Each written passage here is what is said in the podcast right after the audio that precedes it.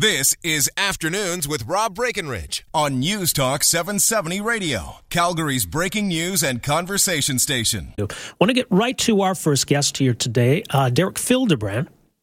Uh, MLA for Strathmore Brooks had been expected, or certainly there had been rumblings that maybe he was looking at uh, running for the leadership of the new United Conservative Party. Uh, some weeks ago, founded his United Liberty movement, which was aimed at uh, advancing uh, some some issues around smaller government, more freedom, more libertarian issues, you might say, which did seem maybe like it was uh, a springboard to a possible leadership run. But Derek has decided that at this time, running for the leadership is not in his plan. So, wanted to find out a bit more and where things go from here. We welcome to the program Derek Fildebrandt. Derek, how you doing? I'm fantastic. Thanks for having me. All right. So, look, I mean, we, would heard that maybe you were considering this, or certainly there were rumors that you were going to run. What's been your thought process over the last couple of weeks and, and what led to this decision?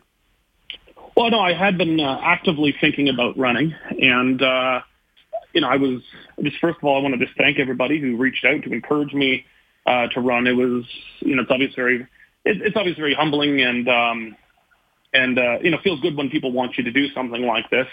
But I, I've given it some uh, some strong, a lot of really thorough consideration. There's a there's a number of reasons. You know, I've I do have a young family, and I've got uh, I, I've spent uh, all, the better part of two years now on the road, living out of a suitcase, trying to drum up support for the unification of the Wildrose and PC parties.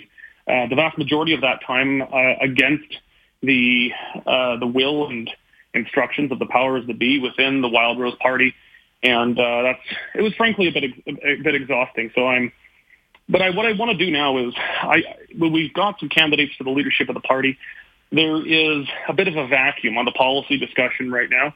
Um, I, I want uh, to really try to fill that vacuum, talking about policies and principles and values of what this new party should be. I don't want this uh, leadership election to be just about uh, personalities, and of course, personalities do matter in elections. But I want to be more than that, and I want to really be in a position to build our United Liberty Foundation as a as a group within the UCP, able to uh, push the policy discussion in in the direction that I, I think is the future of conservatism, and that is um, marrying traditional conservatism with uh, a more libertarian flavor uh, to make us more consistent on our views of limited government, that limited government shouldn't apply just to the balance sheet and your wallet, but that it should apply um, to the bedroom, to the gun cabinet, and to however you want to live your life as long as you're not hurting anybody else. All right. So at this point, then you're, not endorsing anybody. No, I've uh, I've not made a decision if I'll be supporting anyone uh, in the in the leadership race. I'm going to be uh, staying neutral at least for the time being. Uh, trying to focus on policies and values and trying to get candidates to take uh, positions on policies. Uh, I, I, do want to see all of the declared and potentially other candidates for the leadership take positions on policies, but at the same time, I want those to be their own personal views on policy. I don't want to see candidates trying to hijack the policy process, saying, you know, if I'm elected premier, I will do X. That is the old uh, that is the old arrogant way of doing politics. Uh, it's elitist, it's top down and elite driven. Um, I think it's very positive for leadership candidates to come out and say where they stand on issues, but say that that is their own personal view, and they will ask members to adopt those policies at the grassroots policy convention, and not simply say, if I'm elected leader, this will be the policy. So I want to I want to defend the integrity of the grassroots policy process that is supposed to be uh, at the center of the United Conservative Party's founding documents. Uh, but at the same time, uh, in making sure all the candidates take positions on these issues. Okay, well, it sounds to me, I mean, certainly Jason Kenney has made a point of, of saying that he wants to defer in large part to, to the membership and, and that the decisions that will be made in the new year around policy. Uh, you're suggesting maybe that, that Jason Kenney still needs to, to be out there talking about his own vision and his own ideas. That's what you'd like to see. I, would like to see more for, uh, for sure. Um, yeah, to be fair, I, I suppose Jason's been on the record for over 20 years talking about what he thinks on a lot of different issues. And I, and I don't think he's been shying away from questions on where he stands. But I, I would like to see more proactive policy development and proposals uh, from Jason. Um, but those, you know, those should be his own proposals that he puts forward to the grassroots. I think he's he's right to say that policy should be set exclusively by the grassroots members of the party, but I, I don't think it's unreasonable to expect leadership candidates to put forward their own ideas about what they think those po- policies should be. But by contrast, I don't want leadership candidates stating that if they're elected leader, uh, they will set the policies. That is anti-democratic, it is anti-grassroots, and it is against the best traditions that came from the Wild Rose, and it's against the foundational documents that created the United Conservative Party. Right. But I mean, you know, I think the people who wanted this party to be created realize that it needs to represent something. And I wonder if it puts people in a tough spot if, if you say, look, this is what I believe, this is what I'd like our, our party to stand for, uh, and, and the membership goes in, in a different direction. I mean, do you, do you think there are deal breakers here potentially for leadership candidates to say, look, we need to oppose a carbon tax, for example? If the membership decides that maybe we should embrace a carbon tax, then we've got a big problem.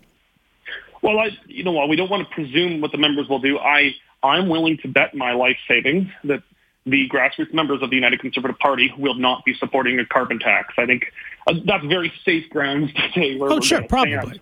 Yeah, but but I but I, I take your point. But you know, I, I think leadership needs to be convincing members where they need to go, not forcing them where to go. Right. Um, trying to drag your members along somewhere is the kind of top-down leadership that was ultimately destructive to uh, to the progressive conservatives, uh, to Danielle Smith's leadership of the Wild Rose. At the end of the day, leaders must persuade the members where to go, not force them. So I, I think it would be setting a very bad example from from the very start of this party when we are when we're, we're everything we're doing right now is setting precedents. It would be it would be very destructive for us to be setting the precedent that the leader must always get their way the end of the day, sometimes you win some, sometimes you lose some. Mm-hmm. So I, have been putting forward for policy proposals uh, now in some detail for the last two months, and I've always said this is what I believe. These I think will make good policies for the party. But if members reject some or even all of them, you know, then I'm willing to accept that as the democratic will of the members of the party, and I think that the leadership candidates should be as well. But then, is it a party that still speaks for you and represents you? Well, you know, you never agree with uh, parties on any on, on, on all issues. I mean, there's uh, if you agree with somebody on all issues, you're probably not a particularly independent thinker. But I, I think it's fair to say that you know we've already agreed on the principles of the party uh, that were in the foundational documents. The two uh, legacy party leaders, Jason and uh, and Brian, uh, signed off on those documents. So they, they surely must agree with the principles of them. But the policies, uh, one of those principles, though, was that the members set the policies. And I'm, I'm not interested in recreating another top-down elitist party where uh, only the premier or leader and a small circle of advisors uh, control things. You know, I was elected as the MLA for Strathmore Brooks, and I have voted against my own caucus on multiple occasions where I thought we were not sticking to the values and principles that I was elected to represent in the legislature. And I think that, you know, we've got to get to a point in our democracy here where not every party has to be thinking uh, like cyborgs, that you're allowed to have differing views and you're allowed to have internal debates within parties, that parties are not this monolithic entity that everybody agrees with everyone else on. Well, and, and, you talk about being outspoken in, in the Wild Rose caucus and in your previous caucus then, and, and I know you say you're, you're neutral in this leadership race, but you've also suggested uh, that there's some differences with, with Brian Jean or that you wouldn't support Brian Jean for leader. Can you elaborate on that? Yeah, you know, I, I was the very first person to support uh, Brian Jean uh, for the Wild Rose leadership race in 2015. Um, you know, then like now, I had a lot of people encouraging me to run for the leadership, and I think I could have run a very competitive campaign, but I, you know, I, I was, I, I didn't think it was the right time. And I, I thought Brian would be the right guy for the party in the province at that time, so I supported him, did everything I could to make him leader. But uh, you know, for two and a half years, uh, I've served under his leadership, and I want a leadership that is focused on building a team, that on persuading people uh, where to go, uh, not not trying to, to whip people where to go. Uh, that focuses on building a team and not just focusing um, all of our resources and time on building the brand of just the leader. And while we do have to build the leader, you know, we need to be building a broader caucus and a broader party and a broader team.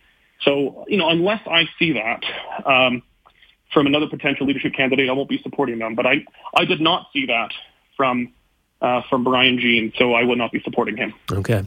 Well, we'll have a leader in place by, uh, I guess, the end of October, and the uh, legislature is set to resume after that. Uh, given that that's going to happen before the policy convention, do you see any issues once you get back to business uh, in the legislature when it comes to holding the government to account?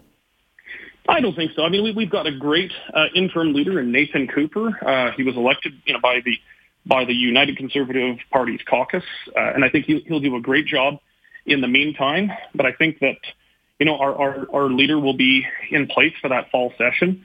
Um, in, in, the event that it's someone from outside the legislature, then uh, then obviously we'd be waiting for a by-election or something like that. But you know, we've we've got a strong caucus and a good team.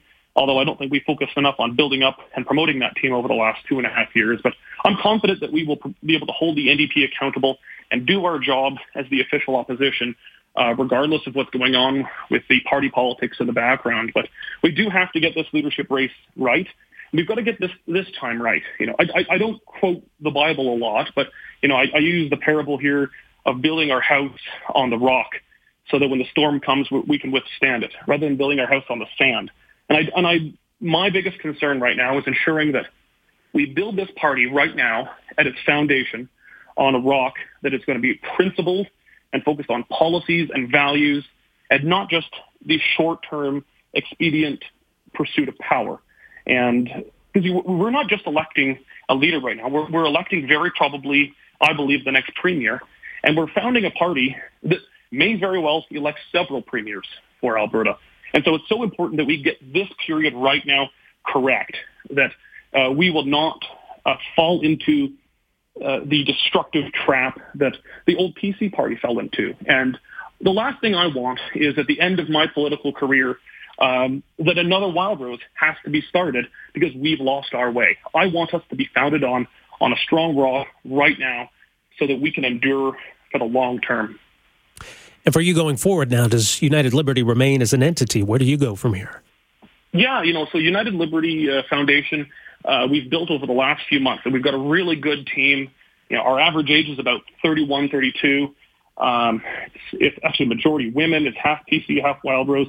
And we're going to continue to build that organization as a vehicle to help drive the policy discussion in the United Conservative Party, trying to encourage candidates for the leadership to take policy positions, but also continuing to write and create policy as sort of an in-house think tank so that we, when we get, as we move towards, through the grassroots policy process towards the convention, that we're not simply uh, relying on random ideas uh, flying from left, right, and center, but that we have a, a real plan working toward that founding policy convention uh, that's founded on our values and principles and is organized. So we're, we're going to be continuing to build that organization with volunteers and fundraising so that we're in a position to continue to, to build those foundational values of the United Conservative Party.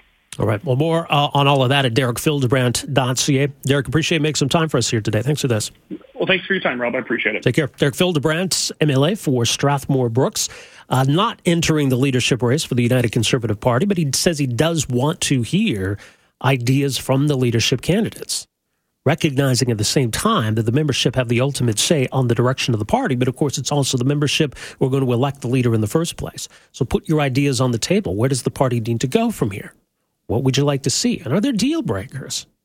You know, I mean, Derek is probably right. I mean, there's there's zero chance the membership's going to embrace a carbon tax, as an example, uh, unless suddenly all kinds of outsiders flood the party to push it in a certain direction. I guess the point is, are you just a blank slate, and whatever the membership decides is great policy is now to you great policy? I think it would show some some courage to get out there and say, look, here's where I think we need to go. Here's why I think what we should stand for. This is what we should oppose and you try to to nudge that debate in a certain direction. Ultimately, the membership will have the final say, and you recognize that. Uh, but I do think there's some some inherent risk in Kenney's policy, this grassroots guarantee, to say that you know I'm not really going to talk about policy during the race. We'll let them decide all of that in the new year. Afternoons with Rob Breckenridge, starting at 12:30 on News Talk 770 Calgary.